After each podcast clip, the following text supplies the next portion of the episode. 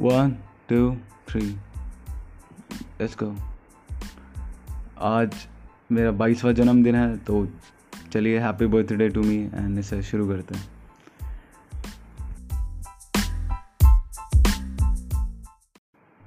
इस सफ़र की शुरुआत करना चाहता हूँ मैं आपको अपने बारे में बताकर। मैं एक बाईस साल का लड़का हूँ और आईटी इंजीनियर की नौकरी करता हूँ। मोबाइल एप्लीकेशंस बनाता हूँ और अभी मैं नोएडा में रह रहा हूँ।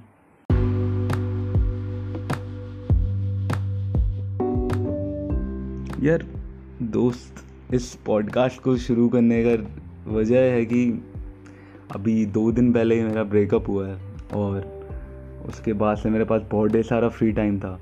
तो मैं सोच रहा था कि क्या किया जाए। एंड उस इंसान को भी भुला देना चाहिए और फिर मेरे को दिमाग में आया कि मेरे जैसे बहुत लोग हैं जिनको ये दिक्कत हो रही है। तो क्या पता मैं किसी वजह से उनकी हेल्प कर सकूँ? फिर मैंने सोचा, नहीं, मेरे पास ये ब्रेकअप ही नहीं, मेरे पास एक बहुत ढेर सारी कहानी है जो शायद कहीं ना कहीं किसी ना किसी में किसी की मदद कर पाएँगे। कई लोग सोचेंगे कि यार ये तो सिर्फ़ बाईस का है ज्ञान पेल रहा है हाँ इसे क्या ही आता है। बट आप सीखना चाहें ना तो आप किसी से भी सीख सकते हैं, उम्र मैटर नहीं करती है। और मैं चाहता हूँ कि मैं जितना आप लोगों की हेल्प कर सकूँ, अपनी तरफ़ से, उतना मैं करूँ।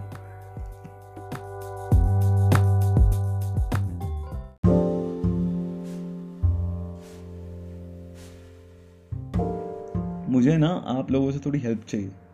मैं जानना चाहता हूँ कि मेरा इस चैनल के, इस पॉडकास्ट के, कुछ स्टार्टिंग के एपिसोड किस बारे में होने चाहिए।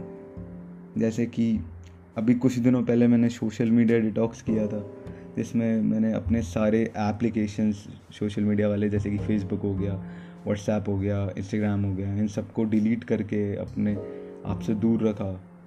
और मैं चाहता रीज़न इसके पीछे ये था कि मैं चाहता था कि मैं ज़्यादा से ज़्यादा एक मोमेंट को जी सकूँ, अपने ज़्यादा से ज़्यादा अपनी डेली लाइफ को इन्जॉय कर सकूँ। और सच में वो चौदह दिन मेरी ज़िंदगी के बहुत अच्छे दिन थे। या फिर आप दूसरी कहानी है कि मेरी जो अभी लव स्टोरी थी और क्या चीज़ें हुई ख़राब, क्या चीज़ें अच्छी थी, कैसे हम एक दूसरे के साथ आए और कैसे अब हम एक दूसरे से दूर हैं।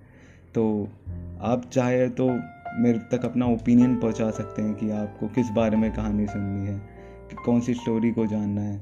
तो मेरा एक इंस्टाग्राम हैंडल है the blogging fella T H E B L O G G I N G F E double L A अब वहाँ पर पहुँच के मेरे को बता सकते हैं मैसेज करके कि आप अगली स्टोरी किस बारे में सुनना चाहते हैं। या तो आप, अगर एंकर ऐप यूज़ करते हैं तो डायरेक्टली मैसेज का फीचर से मेरे को मैसेज कर सकते हैं।